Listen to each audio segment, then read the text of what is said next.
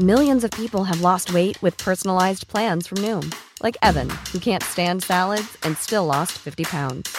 Salads, generally, for most people, are the easy button, right? For me, that wasn't an option. I never really was a salad guy. That's just not who I am. But Noom worked for me.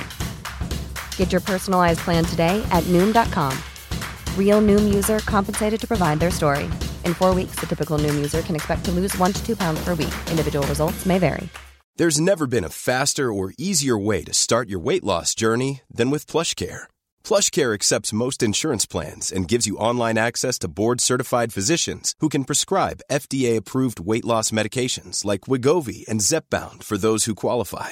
Take charge of your health and speak with a board-certified physician about a weight loss plan that's right for you. Get started today at plushcare.com slash weight loss. That's plushcare.com slash weight loss. plushcare.com slash weight loss. We'll be right back.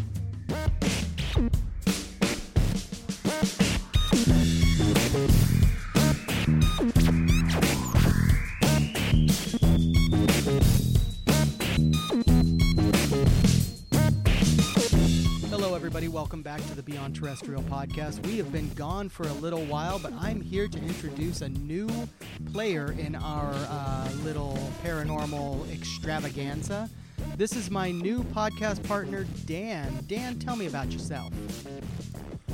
Hey guys, uh, my name's Dan Martson. I'm coming to you from uh, south of the moon on the banks of the beautiful Snake River. And I've got a hankering for aliens, space, what's out there, the obscure. Uh, I like trivia. Uh, if you uh, Google me, you might find that I've been a contestant on a little game show called Jeopardy. Yeah, no big deal. Um, but yeah, that's me. That's my life. Humble brag. Humble brag. Hashtag humble brag. I love it, Dan. Thank you. Um, now, now, Lee, I have heard that you have been doing some work in your neck of the woods. Yeah. Um, so in our little hiatus, I didn't mention this, but I was bringing up and building a studio. So I do have that studio built. It is officially named the Haunted Barn Studios. I've checked. There's no studio named Haunted Barn Studios yet. Trademark. Trademark. nice, dude. I saw that on the Beyond Terrestrial Facebook page. Everyone, like us on Facebook. You can see what Lee's up to. Absolutely. And I'm still coming to you from the Bell Witch's backyard, so that hasn't changed, but I am just west of the Haunted Barn that I built the Haunted Barn Studios after. Ooh, creepy. So, Dan, um, today we were going to be talking about ghost stories. Uh, yes, real ghost stories. Yes, true ones from people that we actually have spoken to. They're supposed to be first-hand ghost stories, at least for the most part. Dan, I hear you've got something about a college up in your area. Yeah, so when we decided to do a show on real ghost stories, uh, my first thought was the Albion Normal School in Albion, Idaho. Um, when I moved down here, uh, the first thing I heard about when it came to paranormal activity was the Albion Normal School. Um, now, I guess a little backstory, a little history. Um, the Albion Normal School was founded in 1893 as a land grant university, and uh, you keep hearing me call it normal school. A normal school, Lee, I don't know if you've heard this, a normal school is actually a teacher university. Oh, so it teaches teachers? Yeah, exactly. Okay. That's what they were doing. They were training teachers for new towns here in the Old West. Um, and in fact, when the town of Albion was founded, a lot of the bigger cities that now exist on the banks of the beautiful Snake River were not around. Uh, it was settled by people who came north from Utah, and so between between there and Boise, there was not much. A couple stage stops, you know. it was wide open country back then. I thought there was like a like a a massive story that they made a video game out of based out of Albion. Am I wrong? yeah. Uh, no, you're not wrong. Uh, Albion is actually a super common name. Uh, Albion is an old word for England, actually. Oh, okay. Yeah. Uh huh. Yeah. So, out uh, like most states have a town named Albion. It's just a super common one. Um, but anyways, when Albion was founded, Albion, Idaho, um, it was uh, the seat of the county. It was the most populous city in the county, and they lobbied to have a university built. And in 1893, they got it. Um, now, later on, economics and uh, irrigation and all kinds of things changed the whole face of the Snake River Plain out here, and the town of Albion shrunk dramatically. And in 1951, the state closed the Albion Normal School for good. Um, now, there was an interim between 1957 and 1969 where the campus was operated as the Magic Valley Christian College. Um, from 1969, when the Christian college closed, until 2007, um, the buildings on the campus sat completely vacant. So it was it was a long time. And again, the oldest building there is from 1893. That's as old as it gets out in the state of Idaho. Oh yeah, that's. So- I mean, I I grew up, I spent some time in Idaho, and yeah, I mean, when you're on the West Coast, you're not looking at the same kind of time frame that you are here in Tennessee and other places like that. Um, you've got if you're 200 years old or close to 200 years old, that's an impressive um, building. No, for sure. So in uh, 2007, some new owners bought it, the Mortensons, and I actually got to speak with one of them, so that was really interesting. Um, and they started it as a kind of a retreat, uh, updated the grounds a lot, and they started a uh, a haunted house that they run all through October. Now, because of the haunted house and because of all the years that it sat there, this giant, creepy place, uh, lots and lots of stories have gone around about the location being very haunted. And it even made an appearance on uh, Ghost Adventures, you know, one of those ghost hunt shows. Okay. Yeah. So I talked with uh, Heather Mortensen. She's one of the owners. And she told me a little bit about uh, some of the stories that have happened up there. And I'd like to regale you with a few of them. All right. right. Well, I'm going to sit back, So here, take a drink, and listen. All right. So, on closing night of the mansions, that's the uh, haunted house that they run every October. So, this was the last night. She heard a voice coming from upstairs that said, Wait, don't leave. Now, some customers who were visiting the haunted house, because I, I love being scared. I've been up there for the haunted house, it's a great time. Um, they were coming down the stairs and they all said how creepy that was, how weird it was to hear a voice go, Wait, don't leave. Right? So she went upstairs to congratulate the actor who was performing in this haunted house. That they had done a good job for the night and that everyone was all finished. She goes upstairs. There's no one there. That voice came from the ether. That's creepy. So who knows? That's creepy. Yes. And and the thing is other people heard it. Other people heard this voice, commented how freaky it was, and when she went up there, there was nobody. That that's just right. creepy. Yes. Now, uh, here's another story. Um, one of the nights during the Haunted Mansions, which is the again this big event, um, five or six different actors came out of the clown house. They do a creepy clown house. Oh man. Okay. So side note on the creepy clown house, there's like this there's like this catwalk uh, that goes through a tunnel and they have the lights spin in the tunnel. Have you been through one of these, Lee? Yes, I have. Dude, it messes with your head. Oh my gosh. If the creepy clowns weren't bad enough, you have you get vertigo and then someone pops out at you. Totally crazy. I think that's the point. yeah, oh so so wild. But anyways, um, these actors from the clown house come running out and they say something crazy is happening. All right. She goes in there, the lights are flashing, flickering on and off. Is someone out there messing with? No, they're just going crazy all of a sudden.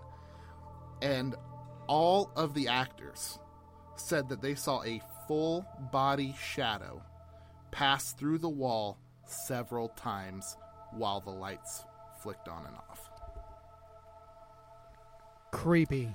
Lee, have you ever seen a full body shadow? You know, I, I have, but only when I'm standing in daylight and it's on the ground next to me. I know. Like I've I've never experienced anything like this myself. Um, I've heard so- stories about it, and it has to be one of the creepiest things that could could happen to you. and and the thing is this is not a single eyewitness report this is five or six people telling their boss that they saw an apparition See, that's not something like if I saw an apparition or like or like something like that that truly freaked me out, I feel like the last person I want to tell is my boss. is your boss? Oh man. So those those are two very specific stories. Now there's a lot of general stories. Uh, one of the one of the first ones that i heard was about the cook in comish hall um, who can be seen in the window and the thing is i've heard this story from multiple sources locals, uh, kids who've been up there, old people, even older people said, yes, there is a person in that window. So that's a classic one. And uh, of course, they've had a, a lot of construction workers come through the place. You know, they've done a lot of great updating up there. Uh, I've been up there for weddings and stuff. They do family reunions up there. It's not just a creepy place. Um, like in the daytime, it's beautiful, but um, you know, footsteps. People have seen shapes out in the quad walking up and down uh, when no one's there that they swear are college students. So a lot of weird stuff up there, man. And in fact, um, when I brought up ghost stories to some of my coworkers, one of them revealed to me that in his delinquent youth, he had actually broken in to one of the buildings there. Now, uh, I do not advocate breaking and entering, right? And in fact, uh, Heather, the one of the owners, told me that it's very common. People still think they can just go up there and do whatever they want, right? Which is terrible. But, anyways, um, they went in with a video camera to the auditorium and they were taking videos and thought they saw something. They played back the video, and in it, there was very clearly the shape of a man on the stage. One that they could not see with the naked eye, but appeared on the video camera.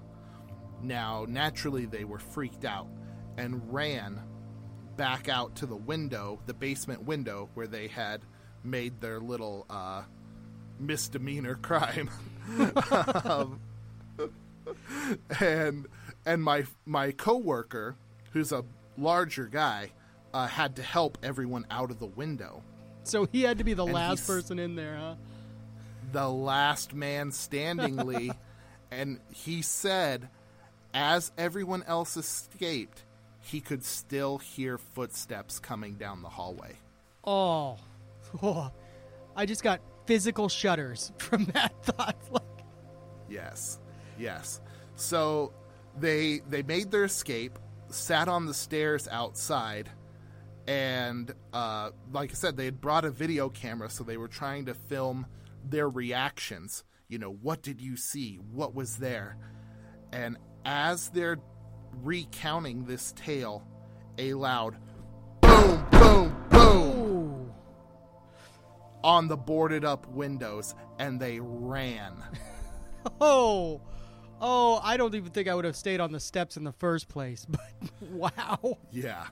Yeah, dude. So that is that is um, the story of the most haunted location probably within a hundred mile radius of my house. oh wow. Hey, I had Yeah. one question for you. Um, Yeah, he go for it. mentioned that your you mentioned that your buddy had a video or did the video. He doesn't happen to have access to that video, does he?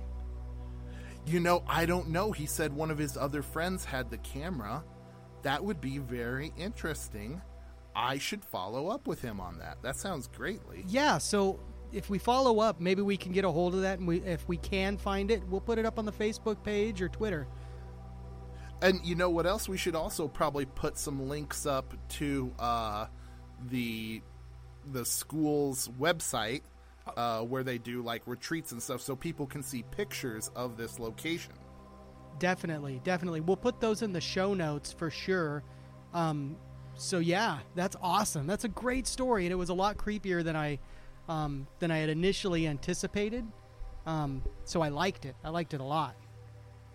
Yeah, the place the place is pretty creepy when you go up there for the uh, haunted house deal that they do. It it'll really freak you out. Um, and then in the daytime, you know what? It's actually not a bad spot for a family reunion. Yeah, you were saying that it's beautiful up there, and, and I, you know, I lived in that area for a while. I can imagine it's, um, it's a beautiful place to be. Yeah. So, pretty cool deal. Now, Lee, um, we, I've told you some stories about a local haunt. You got in contact with some ladies who actually look into this, some real paranormal investigators. Yes, um, I got in contact with the ladies from Elite Vixen Paranormal. They are a local Elite all Vixen. women paranormal group, um, and they are fantastic people. I got a chance to talk to them for a couple hours, and I got a few minutes, about a half hour of video, or if not a video, of audio recording that um, I got to get from them, and they told me several stories. Um, and they have some stories that are personal. They've got some stories that are um, specific to uh, a local um, building that we have in the area. And uh, I'm just going to pass it off to that interview for the next few minutes, and I hope everybody enjoys. Hey, everybody, welcome back to the Beyond Terrestrial podcast. I have a few special guests on this episode. They are the ladies from Elite Vixen Paranormal. They are a local um, ghost hunting group, and I'll let them tell you a little bit more about themselves. Uh, this is uh, Chanel, Jessica, and Samantha. Chanel, Jessica, tell us about yourselves. And Samantha, sorry.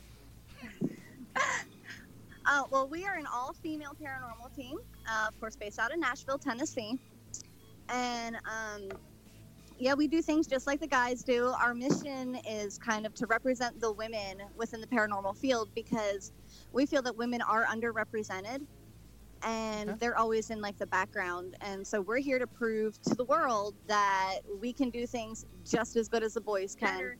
Oh, Sam says better. Hey, you know what, Sam? I actually agree. Most of the time, when we hear about people that are uh, um, sensitive to ghosts and stuff like that, it's usually women. So, I agree a hundred percent. Not just that, but um, we're a little bit more organized than men too. Just saying, throwing that out there. hey, hey, oh, you're probably right. You're probably right. um, so how many of there are you? Um, it sounds like there were four, but maybe there are more. There's currently four of us. Um, we are looking to expand our group a little bit, but not too much because quality over quantity. Okay. Um, more of a sisterhood than you know a team. So we like to be close to whoever we let in. Oh, that's that's awesome. That's great. Um, and, And, then, I think that brings better energy on investigations too. oh, I would agree. If you're friends with the people that you're working with, it's so much easier to uh, have a good dynamic and have positive energy going into the um, whatever situation you're in. Well, not only that, but it's better for safety too because you know you know somebody well enough, you know when they're not acting right. Oh, absolutely. Um, so what is the like radius? Do you guys ju- or ladies, sorry, do you ladies just go around um, the general Nashville area, or have you gone out in farther? Uh, we're fixing to go out further. We actually have a hunt coming up in Mississippi. Our rule of thumb right now, as it is for this year at least, uh, we got about a six-hour radius. We'll drive anywhere within six hours.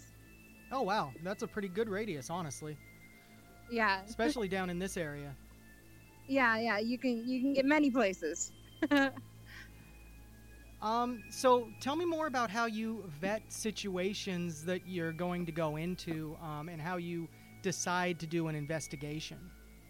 Well, this is Chanel, and what we do for investigations, like when we decide, is for we prefer to do, you know, like established, um, you know, older houses, places like that. Um, but when it comes to private private investigations, we actually do a little bit of a psych eval um, because there's a thin line between paranormal and psychological.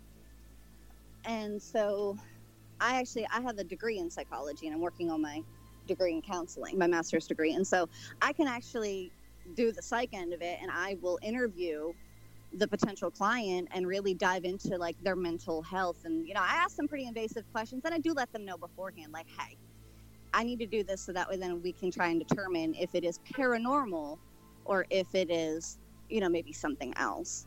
Um, so that's definitely something that we do. But other than that, we you know, for any kind of like like Sam was saying, we're fixing to do a uh, an investigation in Mississippi, and we found that through word of mouth through Facebook.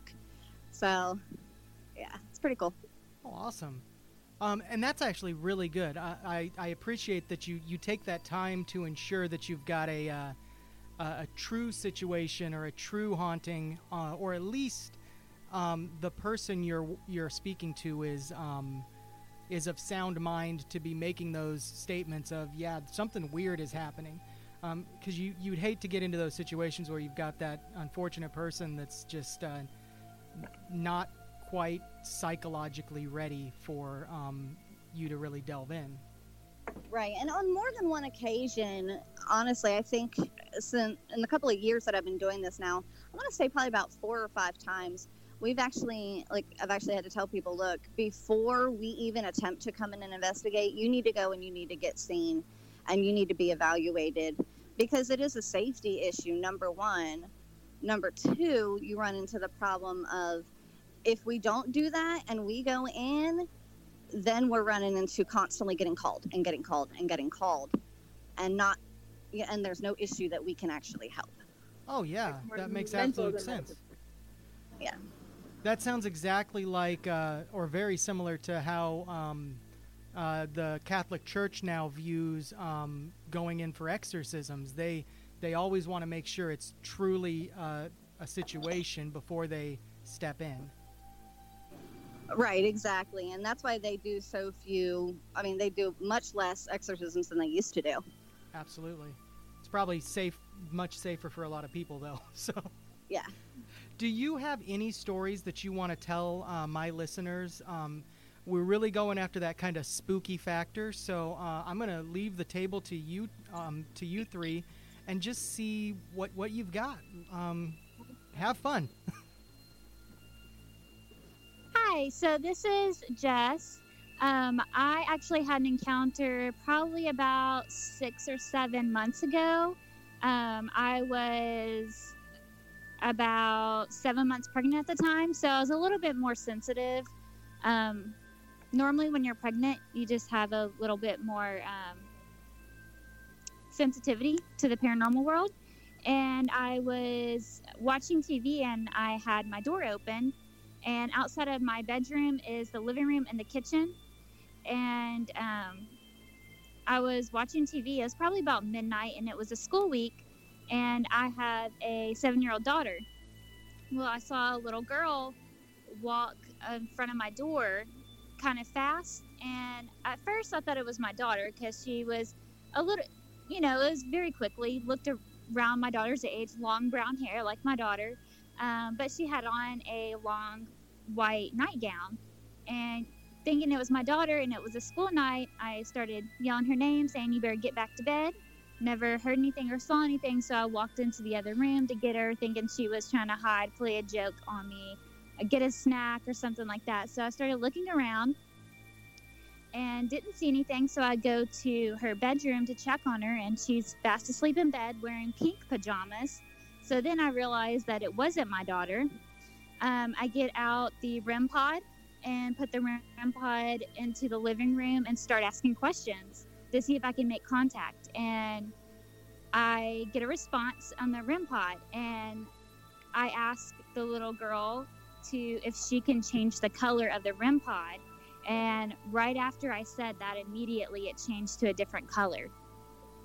Wow, that's and awesome. so, yes, it was. I was a little bit scared, but excited at the same time. Have to admit.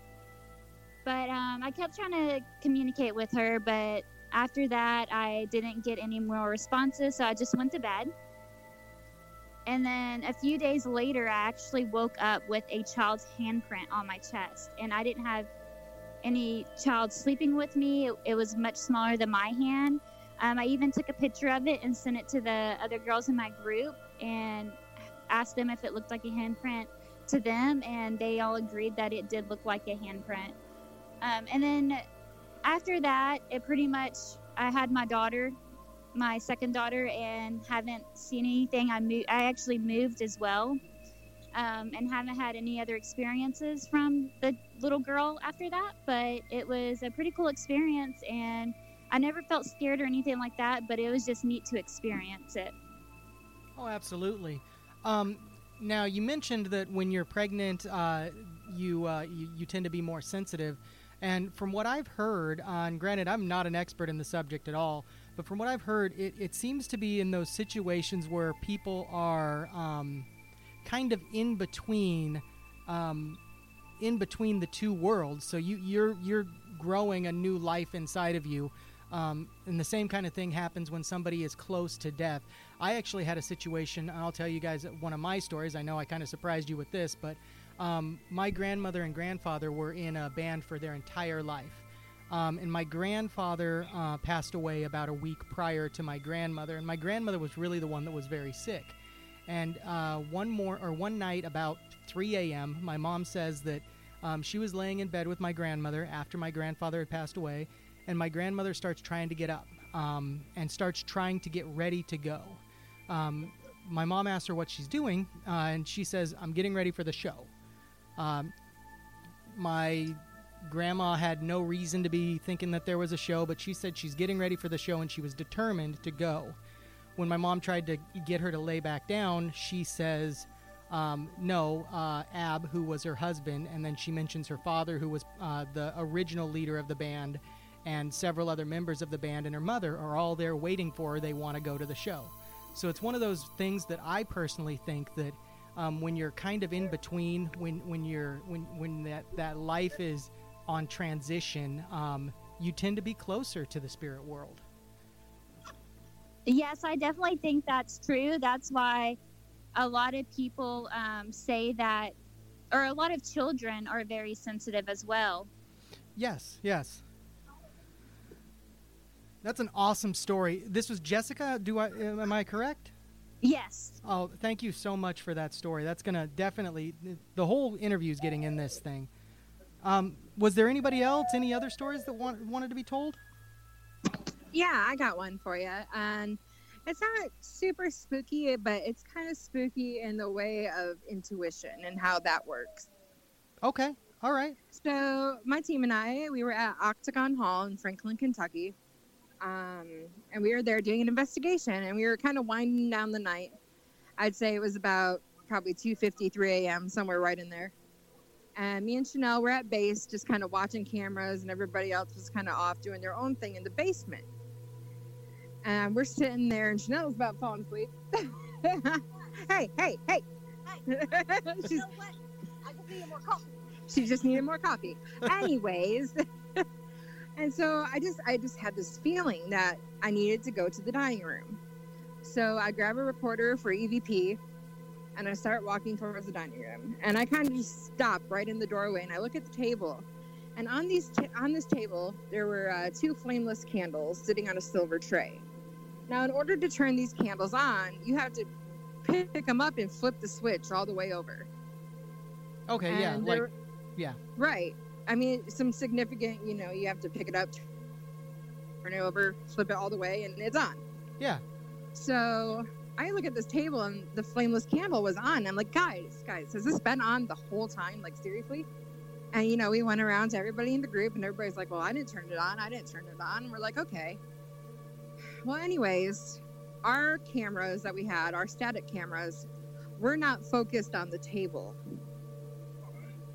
All right. Okay. But the venue, actual Octagon Hall cameras, had their camera focused on the table. So we were able to go back into their footage by giving them the time, Okay. and they were able to find the candle turning on by itself. Now, I say this is kind of a spooky intuition story because if I hadn't brought it up or realized it, we never would have had the footage. We would have never seen it in ours. Yeah, and that's that's I think is part of it. It seems like so many times you look at these stories where the person just shut off the uh, recorder, or or they just kind of gave up, or the recorder just ran out of batteries. Um, the best, I think, the hard part is the best recording device, but at the same time, the the worst one for being actually accurate is the human eye, the human mind, and the human intuition. Um, because Yeah. those other recorders fail you at the the worst possible time. Yeah, for us, this is Chanel. For us, because we are scientifically based, it really sucks when that happens. No. because for us, you know, we take personal experiences and things like that. They're experiences. We can't call that evidence. And so when you run into situations, like you said, where equipment fails or it didn't record, and you're like, oh my gosh, but we still talk about it. Mhm. But at that point in time, it's like scrapped evidence. I mean, I guess for lack of a better term, because we have no proof. And And that's the without- unfortunate thing. That's what science Yep, demands. absolutely. So, Yep, absolutely. okay, so that was uh, that was Samantha, correct? Yeah. Perfect. Thank you, Samantha. Thank you for the story. Uh, I guess there's Chanel left. Did you have anyone that you wanted to tell? I mean, I got a couple. Okay. um, let's see. I don't. Okay, so well, Jessica covered children. So because I do have a story related to bringing children home, children spirits. home. Okay. Um, let's see. Sam discussed the candle at Octagon Hall. So I guess for me, I'm thinking. I'm so sorry. Yeah. Okay. no, so okay. I have two different um, audio experiences. Okay. Um, both of them are from Octagon Hall in Franklin, Kentucky, and uh, as Samantha mentioned, and so the first time that I had went to Octagon Hall, there's a little backstory, a little bit of history. So the Caldwell family, when you know they owned slaves because you know it was the late uh, 17 or 1800s, middle 1800s, and they used to have their servants whistle when they were going into the house from the summer kitchen to the main house. That way, then, you know, the Caldwells knew, hey, you know, the servants are coming in. And so I was there, it was probably like 2, 2.30 in the morning. And I'm outside, and all of a sudden I hear whistling. And I looked at my partner, and I was, you know, I was with, and I was like, did you just whistle? And he was like, no, no, you heard that too? And I was like, yeah, and we were right around the summer kitchen area. So that was really significant, especially because it correlated with the history.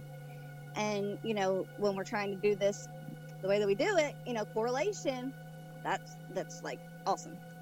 Did you did you happen to get that on recording, or was that just you? Yeah, yeah. Yeah, we did. We got it on our uh, audio recorder, and actually, um, our video guy then had went and like, or our audio technician, whatever. Uh, he had went and amplified it. This is on mine and Sam's previous team, so we actually don't have that as much as we would like to. Um, but it was still really like awesome and like awesome experience and we, and awesome evidence. You just can't you can't like deny things like that.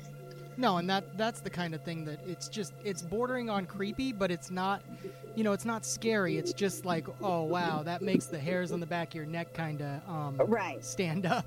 Absolutely.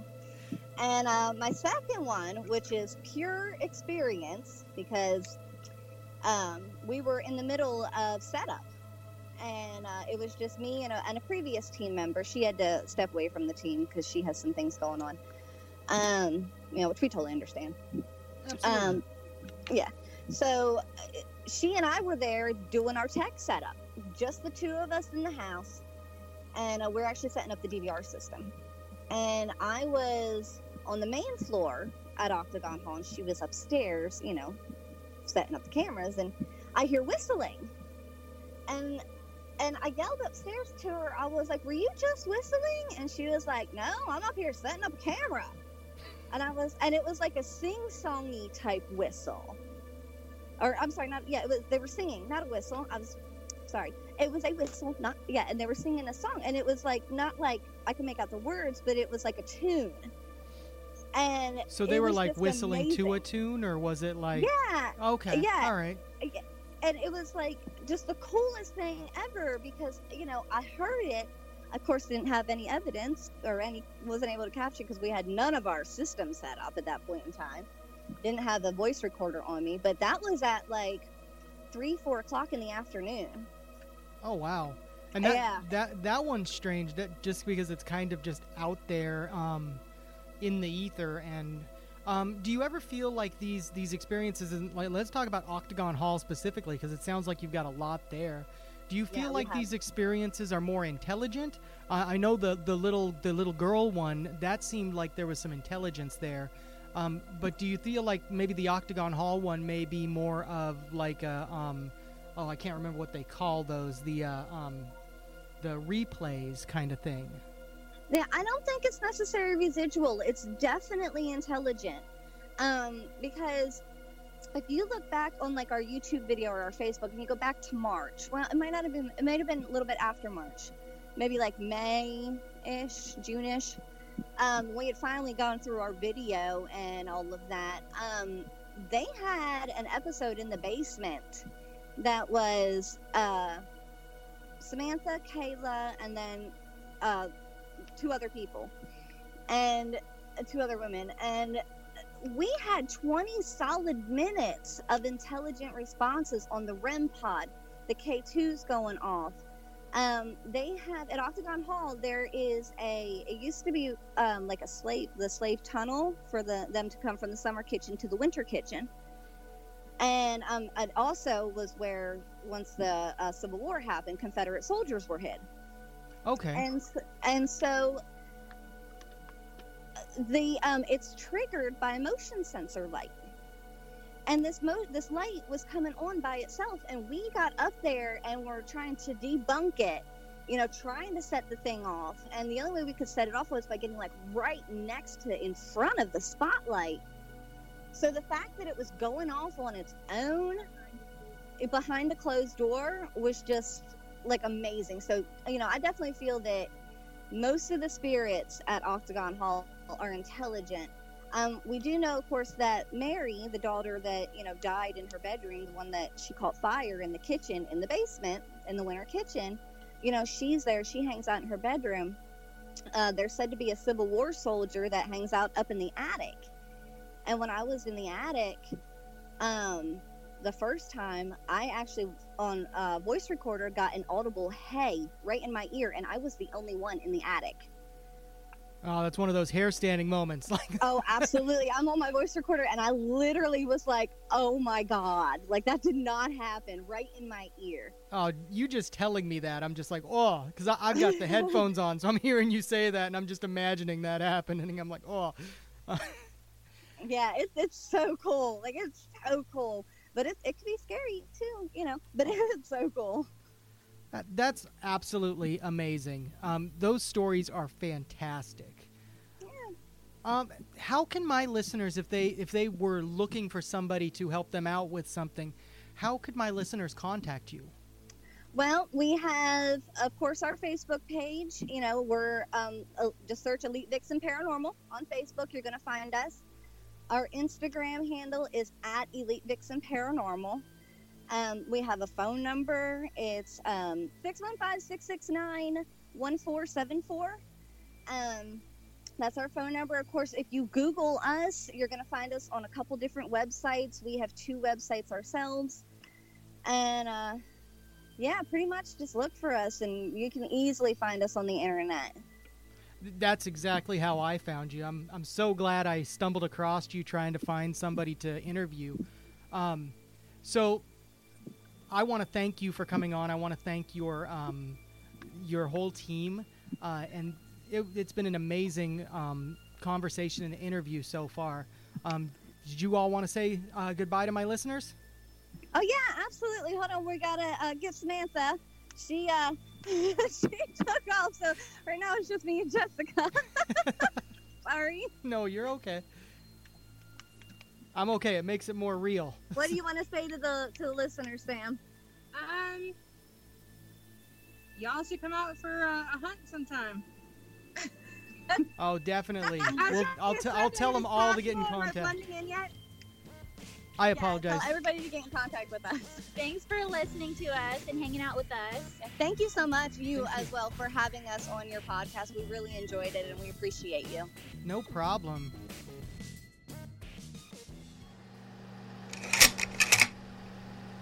Okay, Dan, what did you think of that video or that audio? Hey, um, I was shocked by some of these stories. The one, the very first one about the little girl. Oh yeah. If I, if I saw that in my house, we would spend the night in a hotel. right? Like that, that was just 100%. It really hits home when you have a child of your own. Like I can imagine that exact thought process. Like, Jocelyn, what are you doing? Get in bed. Like, and then like getting up, and if she was still asleep in completely different outfit, I'm with you. I'd be gone. I'd be gone. Oh, yeah. No, I don't. I don't do creepy kids. I don't like movies with creepy kids. Um, my name's Dan, so like when I watched The Shining and there's that little boy Danny, it just scarred me for life. I can't take it. You know the movie that really got me was the movie Orphan, where the lady is like a 45 year old woman, but she looks like Oh, an eight year old child. Oh, Oh, no. Dude, that's a real thing. That really happens to people. I, I know, I know, and that in Ooh. those kind of movies where the where it, it's not really like it's just somebody just screwing up your life. That's actually scarier to me than slasher fi- flicks. Yeah, yeah. Creepy kids, man. I, I cannot take that. Now, and the other one I really liked in their investigation, they had video um, of of like a poltergeist of something that was interacting with a physical object. Yes, yes. And the thing was, is the way she told it to me, and I got a little bit more clarification. Um, it, it didn't literally pick up the object, which is what you would kind of imagine from the way it was originally told. Um, but the light just flicked on. But there was really no reason for the light to flick on. And there was no physical interaction to cause the light to flick on. I but it see. So shifted it could from be- on or from off to on um, without being moved, which I, I think does indicate that there's some um, they call it transmutation. Um, that some it's almost like something reached up through the table, got the on switch, flipped it on, or um, was able to interact with just that on switch without interacting with the rest of the uh, um, device or the stuff around it.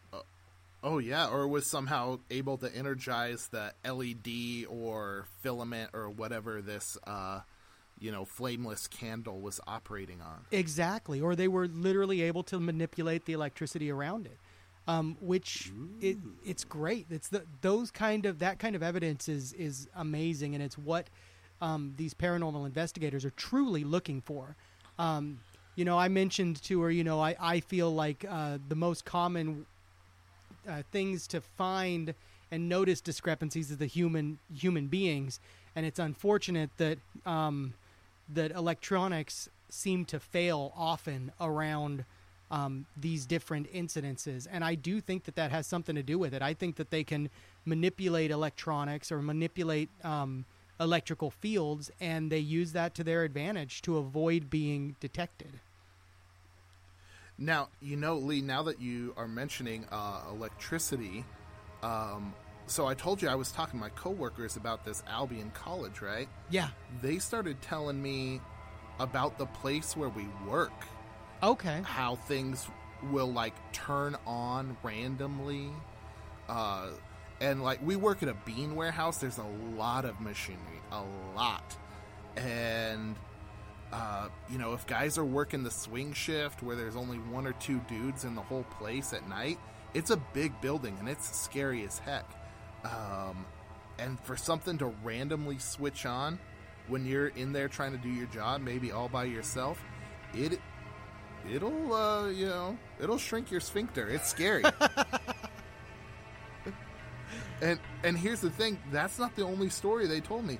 Um, they've had objects like leap from the wall, and I was like, I was like, okay, guys, come on, now you're now you're just trying to scare me, right? Um, but no, uh, he was one of uh, the coworker who had broken into this college, which I don't recommend, by the way. Um, him and another guy were there, and they're like, "No, dude, we both saw it.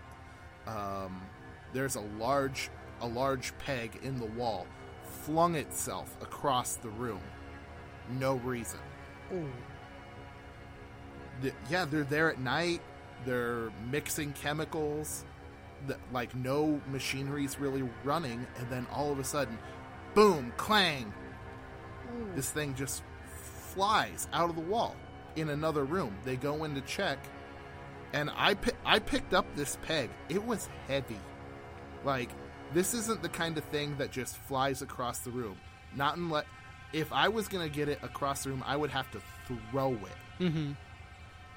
So it's yeah, it's not something that's just blown around. It has to physically be interacted with. Yeah. a a draft is not gonna take this thing, Mhm. you know, twenty feet from one end of the room to the other. Oh. So now, are you are you ready for the creepiest story though? All right, let's go. I'm settled in. I'm gonna buckle my seatbelt. Okay, so um, we we run a swing shift that has a skeleton crew. They have to have two guys there um, in case something happens. So there's only two guys there, and it's like eleven o'clock at night. It's the winter. It's dark, right? Um, and it's been dark for like seven hours now because it gets dark early, right? um, and they're in there uh, cleaning beans, you know, doing their jobs.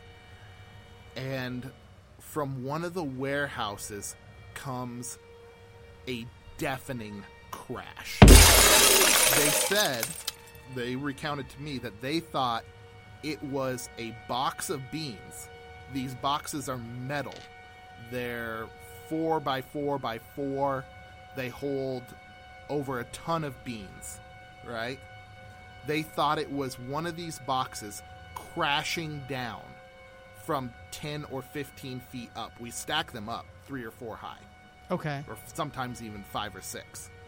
So they go into the warehouse hearing this enormous sound, something that couldn't be made without some kind of force, serious force. There's no beanbox on the ground. There's no mess. There's just There's nothing. Nobody. No, nothing. They clocked out and went home for the night. Oh, I would too. I'd be like, I'm done. I'm done. That's it. Shut down the machines. We're going home. That's it. So They meant they were convinced they had heard something crash to the floor. Well, that's a common thing, actually. Um, there is a, um, there was a poltergeist activity. I can't remember who it happened to, but this family. Um, oh, it was on the Bell Witch Plantation, right up, um, right up here. There's a family that moved into that location, and they report hearing crashes from their fine china every night. And they go to investigate. There's nothing there. It did not happen. Like Oh my gosh. so, Ugh. yeah. So they they they're in bed asleep, and they hear what sounds like somebody's opened their china cabinet and pulled the china out and just started throwing it on the ground. And they go in to look, and there is, um, it's just as it was. It's every everything's as they left it. Dude, that one got me because the sound of a plate falling is It- so specific. It- Like any of us can imagine that. Exactly. Exactly the way it sounds. Ooh. Exactly. Ooh. And they say that happens to them regularly to the point where now they know that it's not happening and they just turn over and go to sleep. Wow. And and what else can make that sound? Exactly. Exactly. Is it like residual? Is it something that um, that happened in the past during a um, a violent episode at, in the middle of the night, and uh, they're just na- they're just hearing the repeat of that incident every time, or what is it? Ooh, wow. I that one's a real head scratch. And then like, you know, a lot of what people think of think might be paranormal might actually have a a natural explanation, but what in nature sounds like a plate shattering? Yes, exactly. What kind of na- natural thing that could happen that would? I mean, uh, did a did a bird fly into their window? No, like that's the only other thing I can imagine. Like a rock being thrown through you a have window. a pile of dead birds every night. Just wake up to a whole pile of dead birds in front of your house. I mean, that'd be pretty freaky too. I guess that would be a sign of a haunting too. I'm gonna be honest with you. If I woke up to a pile of dead birds in front of my house, I might just move. I might just be like, nope, done. Ooh, ooh, yeah. Well, I mm. mean, if the state didn't force you to move, you know, you could be harming an endangered species, Lee, with your house sitting there. that happens to be in the way of their flight path. Like, Yeah. Think about the animals, Lee. oh my god, PETA would be flipping out right now with me. Oh my gosh. I hope there is nobody from PETA listening. me too. Look, I, I love animals just as much as the next person. I love them on my plate also. I can't help it. That's okay. It's absolutely okay. They're so so good. God, so tasty.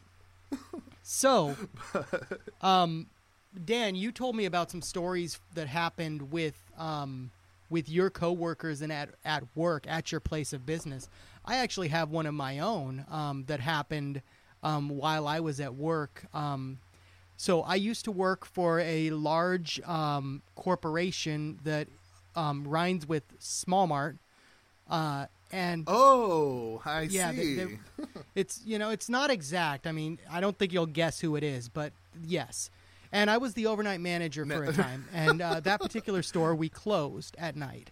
Um, so what that meant for us to do is when I, I was a salaried manager, and when my associates went to break, I was required to wait in the vestibule and eat my lunch in the vestibule to allow the associates back in after we. Uh, uh, at, you know, when they're done eating lunch or when they're done out in their car doing whatever they're doing.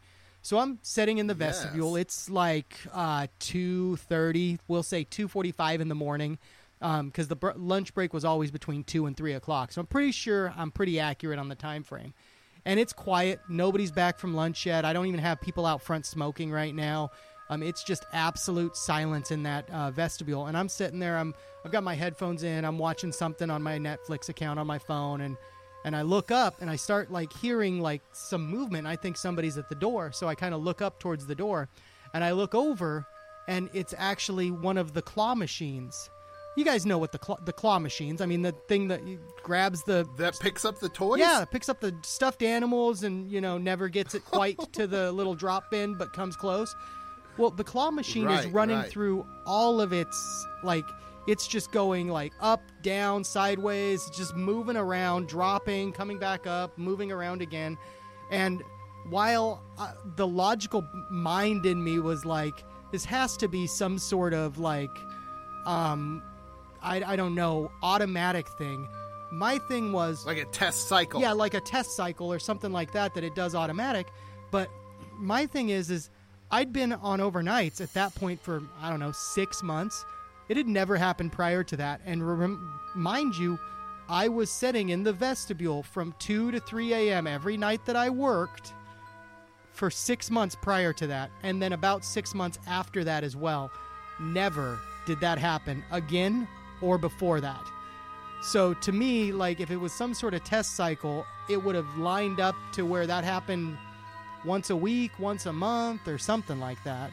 I mean, that's at least my Well, guess. may, may, maybe it's once a year. Maybe it was its once a year test run, and you just happen to be there. once a year test cycle. it's it's once a year, two a.m. test run that it had to go through. Now, now, Lee, here's the really important question about your story. Did you get a teddy bear? I did not get a teddy bear, but what I did get was even better. I got video of it. Whoa, oh, really? Yeah. I was sitting on I was sitting there. I watched this thing for like 3 minutes and about a minute and a half in I was like, "Wait a minute. I have something in my hand that can record um, video and I videotaped it. I will find that video and I will uh, link it in the show notes. It was it was just freaking out for that long, back and forth and all over. Yeah, it was probably longer than that. I feel like 5 minutes was probably the total length of time. Would would you say that there was like a discernible pattern to its motion? No, nothing nothing that I could recognize as a pattern. It was just it was like going up this little track and then over to the side and then back and then in the middle and it, it didn't seem to have a pattern that I recognized. I'm sure that I mean a with a computer it could have been some sort of pattern that I just wasn't seeing, but the last time I checked human beings were like trained from birth or not even trained it's part of our biology we recognize patterns so i think i would have seen something Oh yeah, totally. Wow. Now, Lee, had anyone died recently while playing the claw machine? No. but if so, I wanted to know. It's a now that's a mystery. I'm, Now- you know, um, it's crazy how you can be standing next to a piece of machinery, something that's man-made, something that's so common, something that you see every day, and then when it suddenly flips on, boom, it just blows your mind. Absolutely. Um, just completely throws you off. You're just like, what? it's, it's super creepy. It's it's uh, you know we think of ourselves as masters of our domain at all times, but these machines, they're out there doing God knows what, God knows when. Yeah, that's true. I mean, the the Yeah, robot uprising is soon to be upon us. Oh yeah, I for one welcome our robot overlords. I'm glad you do. I have a podcast that I'll introduce you to. It is the first of our robot overlords. Um, his name is uh, Conspiracy Bot. He is uh, one third of the amazing podcast Hysteria 51, and um, he is well, he's an alcoholic cat killer, but he is hilarious. really? Oh wow, dude. See, robots, man, like the stuff that they get up to. You know, golly. I, you know what? I just, I just hope that some of the future robots are as swole as Arnold in the future, so that we can all have a poor body image as well. Yeah, that would be nice. Another thing that I really hope for is I hope that the robots develop the same sort of reverence that we have for the animals on our planet. Oh yeah. the like I I really love them all, but I also like to eat them. So you know, if they could only treat us with such kindness, I think we'll be okay. Yes, exactly. Or you know, like uh, just ruining the uh, the atmosphere and um, thinking, ah, that's future me's problem. We- we'll build better robots to take care of that later. All right, so no, we're, we're. All right, go ahead. Dan. I did have one more thing to add with that. I did have a support manager that worked with me on that shift, and he swore there was a ghost. Um, he had no reason to believe there was a ghost, as did I have no reason to believe there was a ghost, other than he would say or he would see things move at night. Um, and he was on overnights for years. Um, I don't know if it was built on an Indian burial ground. That's my best guess because if Small Mart was to do anything, I would imagine they would build something on an Indian burial ground. Oh, you know, you now, Lee. You know that I used to work with Small Mart. you know, I, I do. and I used, I used to be a night stalker. That was my very first job. I was a night stalker. that sounds pretty.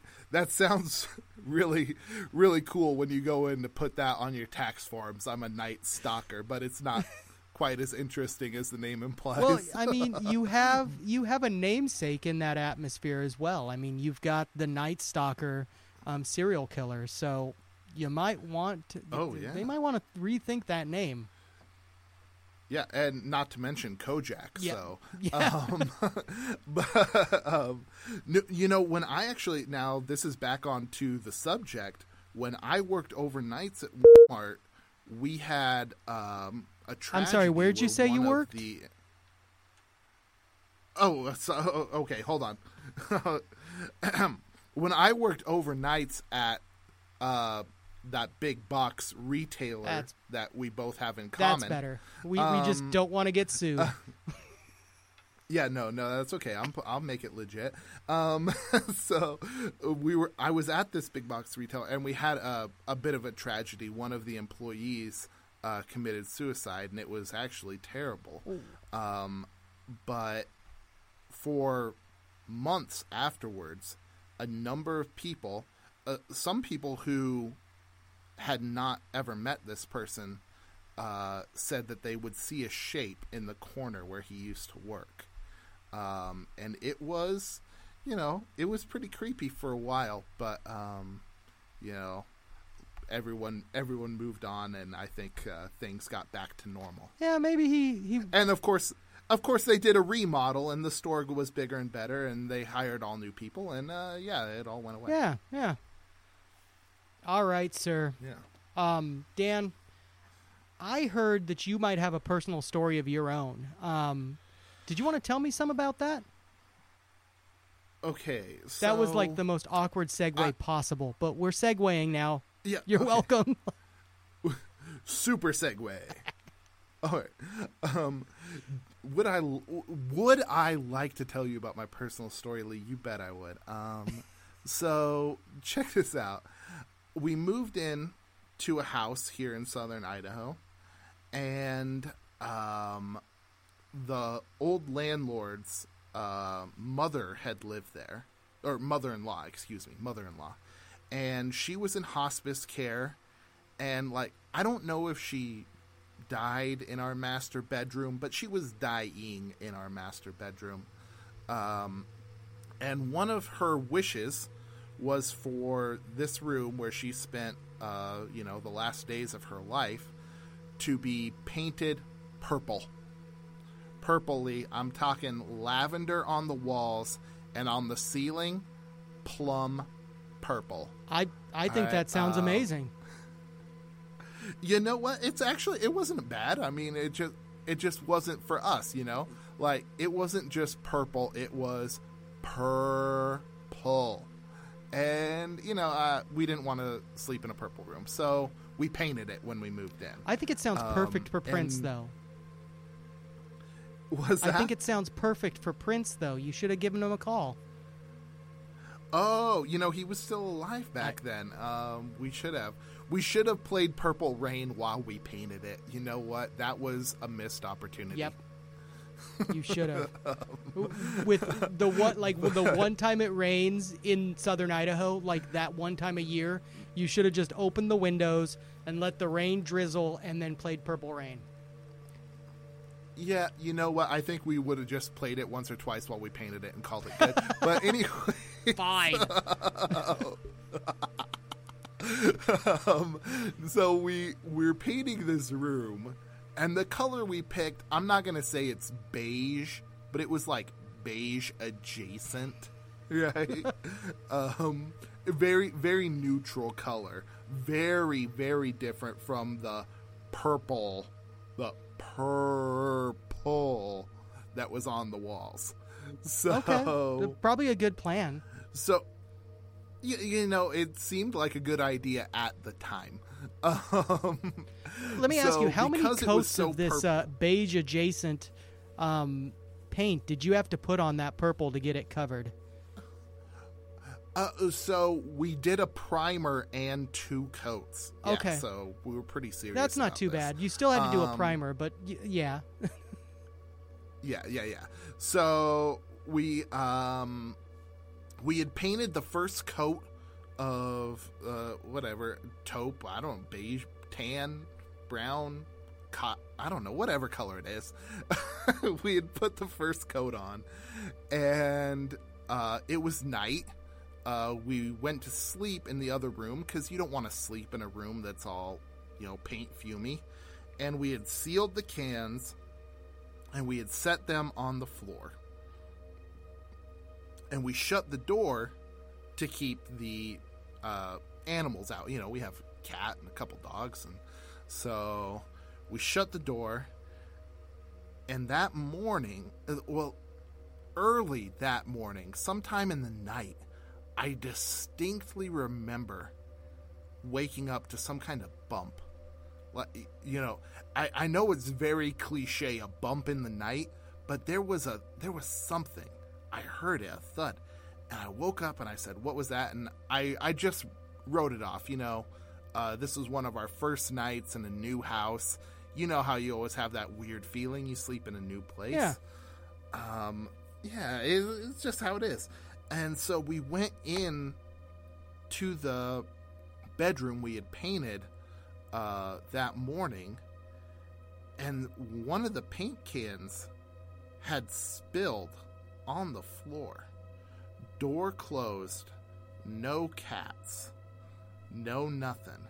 The, this paint can sitting on the floor had spilled itself over, and you know the the prevailing theory is that the room's previous occupant was not pleased with our choice of colors. Well, I mean, you did choose uh, a very neutral color. I'm sure she was fine with it.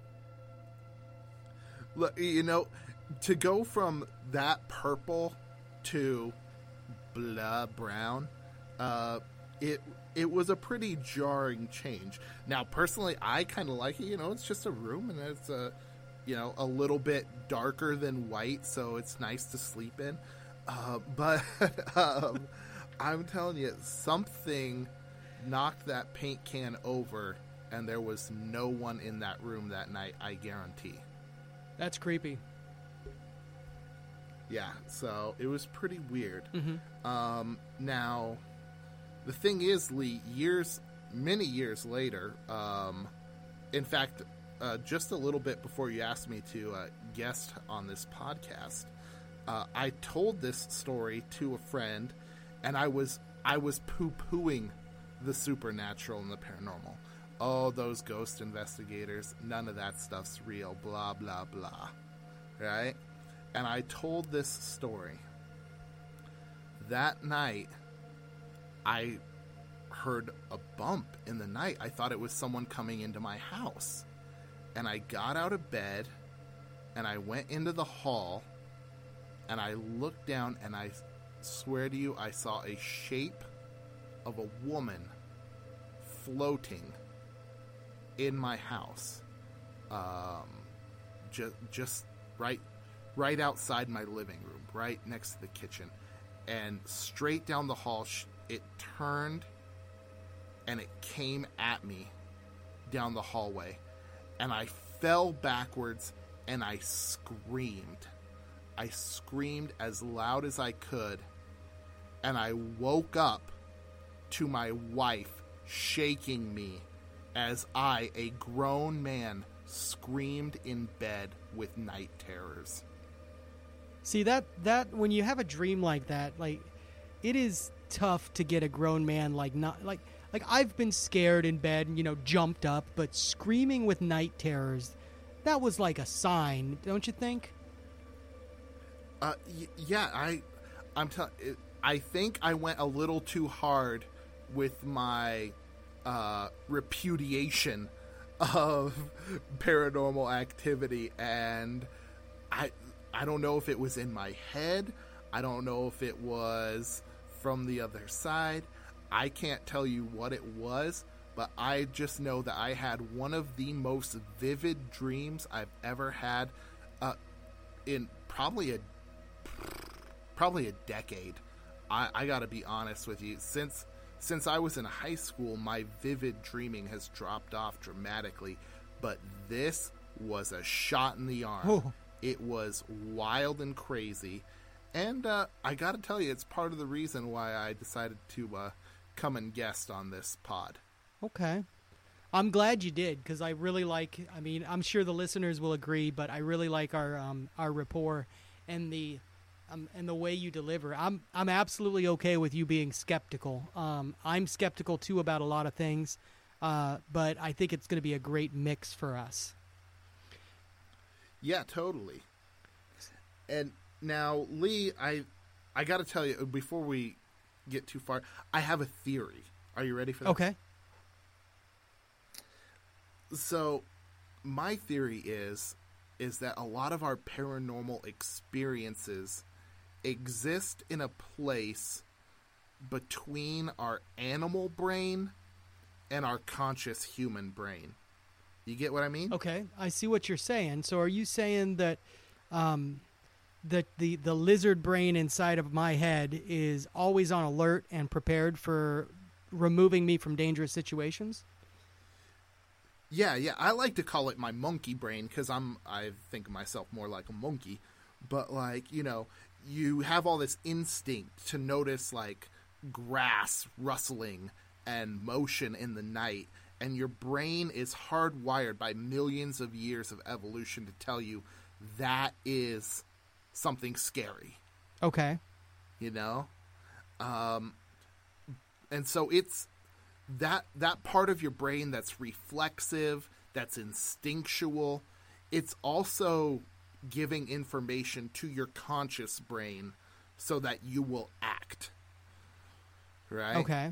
Um and somewhere in between we perceive things that maybe aren't there or maybe now this is another theory, uh, offshoot uh, maybe this is the space where we can actually perceive the paranormal. Okay. If there is something out there, there is some kind of stimulus that your conscious brain doesn't recognize, but your monkey brain does. Okay. So that would also explain why my dog stares at the wall and scream or and barks at it for like minutes at a time. Totally, totally. And uh, another explanation for why sometimes electronics can pick up these phenomenon, but you cannot. There's some kind of space that exists below the level of your conscious brain that that has to be informed by something else, by electronics, by animals, by instinct. Okay. Um, so you're thinking like it can actually detect some of these changes that we don't um, actually perceive with our conscious brain anymore. Uh, I can see that. I can really see that. I mean, on my side, um, Yeah. I've got a theory as well, uh, and I like your theory. It actually really, it really works well. And in fact, I personally think that it could be part, like it could be a, an all-encompassing, like the start of an all-encompassing theory, wherein um, my theory is that if if ghosts and and other things like that do exist, I, I believe that it's possible that it's not necessarily uh, dead people or um, or dead relatives. It could very well be relatives of you or of of the person, um, but I feel like it's possibly um, dimensional shifts. And the reason that I, I think like that is because there's a lot of different stories that I my my my outlook looks at and it's not just ghost stories. I also look at things like um like people that believe that Bigfoot exists and walks among us, which I personally think that there's a possibility. I don't want to pass that possibility up. I'm not I'm I'm not convinced. I haven't found proof that proves it to me, but I I never write it off. Um, Bigfoot and other animals like that of time shifts. I don't know if you've heard of this before, Dan, but there are people that tell stories that they have been um, walking or going to. They were on their honeymoon. The most common one that I've heard. This lady was on her honeymoon. This fam, this man and woman, and they go into this. Uh, th- this hotel in Europe that was supposed to be a beautiful hotel, really nice, and and it's it's like run down and it's it doesn't have good food. The food is like grog essentially, and uh, and and they get to their room. There's like no electricity and.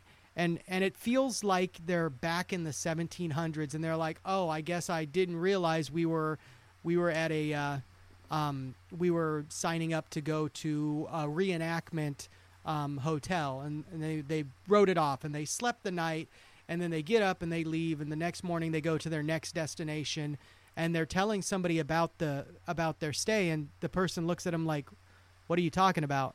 And turns out that there was never uh, like one of those kind of like a reenactment or something like that, like Knights of the Round Table kind of thing.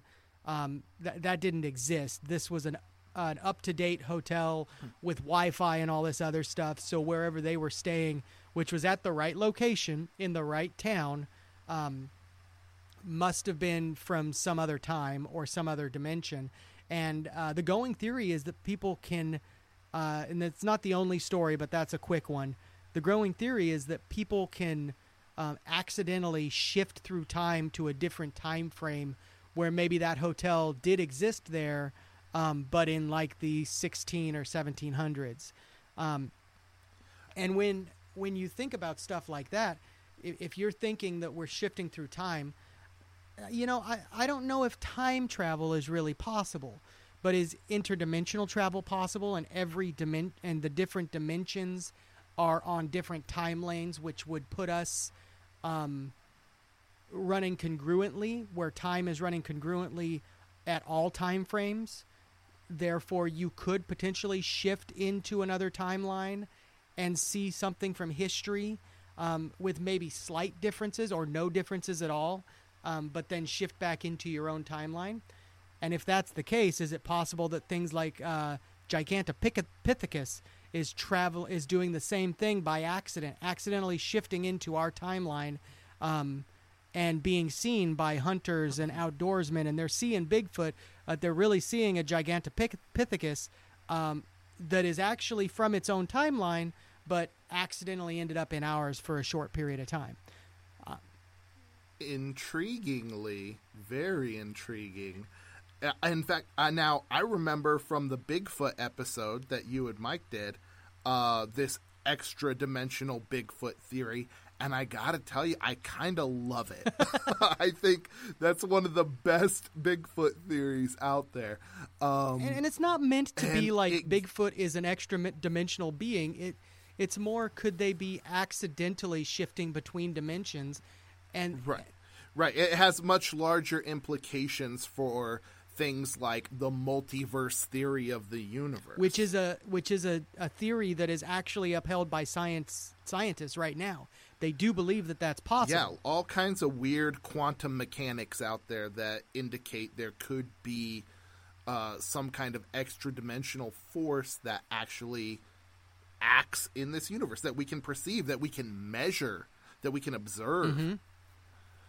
So who knows, man? That is that is a trip, and uh, you know if uh, you know our ghosts are are somehow interacting with us from these extra dimensions, are we perceiving them as people that we recognize? Are they actually people that we recognize because our timelines are uh, so close together? Who knows? Exactly. And and see they could be seeing it as ghosts as well. Um, they or they could be seeing it as visions of the future. Oh wow! Well, so like when you see a ghost, they see you as a ghost. Yeah, or something like that. Or they see it as a vision of the future and they're like, "Oh my god." Now that is a trip. That is a woo. Now we're getting psychedelic. I, I know, Lee. I know. And then let's let's go let's go another step in there, and we're gonna I'm gonna harken back to our uh, Oh, dude, let's go down this rabbit hole. Let's go all the way down. All right, I'm going to harken back to our simulation theory episode, and the theory that Ooh, I love extra. Okay, dimensions, go. like the the multiverse dimension theory, can be encompassed in that, whereas we're just multiple programs running on the same computer. Like I've got Word document on one screen on my computer here, and I've got Cakewalk running on the other screen here. It's the same basic thing, and occasionally things overlap. Wow. Whew. Wild and crazy, Lee. That was deep. We got we got in deep right there. We got into the multiverse. We got into simulation theory. We got into Bigfoot and it all came from real ghost stories, things that people saw, things that people related to us, real experiences that you and I and probably a lot of our listeners have had. Yeah, and you know, I'm not saying that any of that's real, but if or that any of those have any connections at all. But I think that ruling out the possibility that there is the possibility of a connection um, is not fair to any genre. You always hear about um, Bigfoot hunters say ghost hunters are crap, and ghost hunters saying, "Oh, Bigfoot's not real." Um, I think that there's there's always a possibility that there's some interconnecting force that creates that that possibility for all of them to be created in some way or another. Wild and crazy. Well, Lee, I did a little looking up before we did this. Roughly 60% of Americans, depending on which poll you look at, it can be like 55 or 50. Um, but over half of Americans believe that places can be haunted by spirits uh, from the past. Really? So, uh, oh, yeah.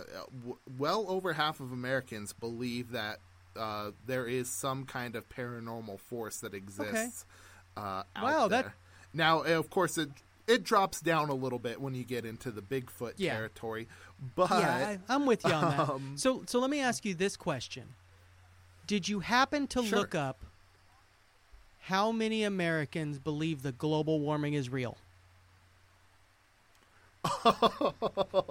oh no, uh, you know, um, no, I didn't. But you know what? I wouldn't be shocked if the number was not that much higher than the people who believe in uh, ghosts and hauntings. No, th- no, this isn't to call like it's not to call anybody out, but it's just kind of funny. Like I want to see those kind of comparisons, and going forward, maybe I'll look at those when we're looking at numbers like that. We'll look at like different, um, slightly controversial statements like uh, vaccines and other things like that, and just see the correlation between people believing in things, the crazy things that we're talking about, and people believing in the crazy things that celebrities are talking about.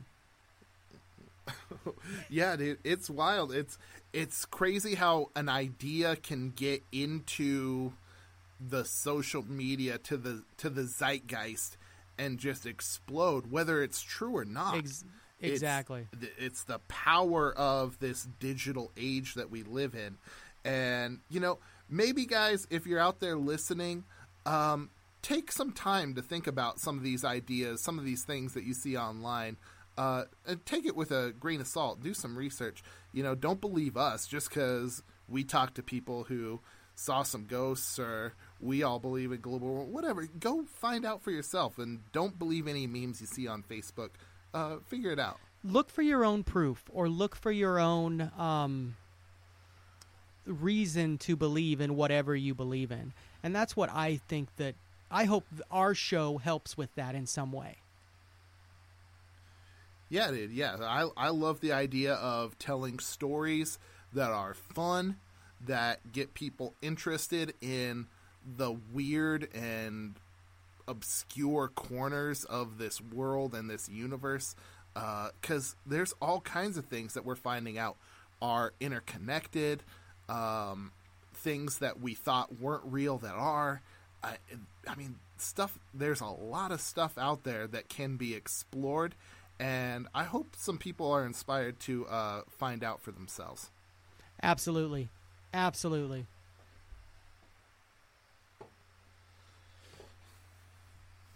All right, man. Well, that sounds like that's a pretty pretty good deal. That's a lot of coverage that we've done. I know. here. We Do you think that's? Do you think that's it? You think that's the show? I think that's the show. Guys, I hope you really enjoyed our first show of our new format. Um, this is going to be coming out fairly regularly.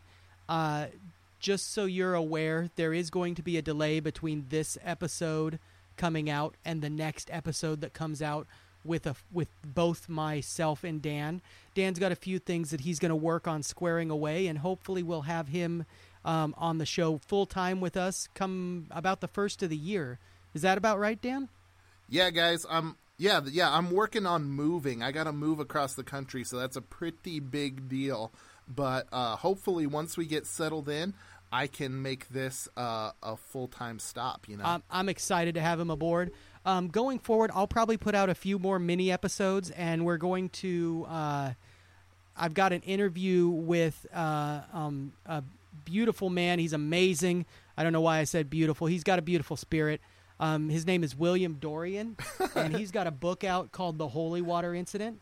And um, I'm reading it right now. It's a good read. Uh, please, guys, stick with me. I hope you guys hear this one. Maybe I'll see if I can talk Dan into coming in and just discussing the interview with me um, for a few minutes uh, before we cut him out for a few months. Um, so stay with us. You can, as always, you can find us on Facebook, Twitter, Apple Pod, Stitcher, Google Play. Dan is running our Twitter feed, so if you want to touch base with him, um, he's happy to uh, and excited to be a part of that. Yes, dude. All you Beyonders out there that are in the Twitterverse, hit me up. Follow us at uh, what is it? Beyond T Pod at Beyond T Pod. Okay, at Beyond T Pod. I'm excited. Um, I'm not a Twitter guy. I've got Twitter, and I will be on the um, on it and trying to interact. But I am not a Twitter guy. So yay. Lee's got the Facebook on lock, though, guys. If you're Facebook people, go to Lee on Facebook. He's got it. All right, Beyonders, thank you for listening and have a wonderful day. We'll catch you out there, Beyonders. Have a good one.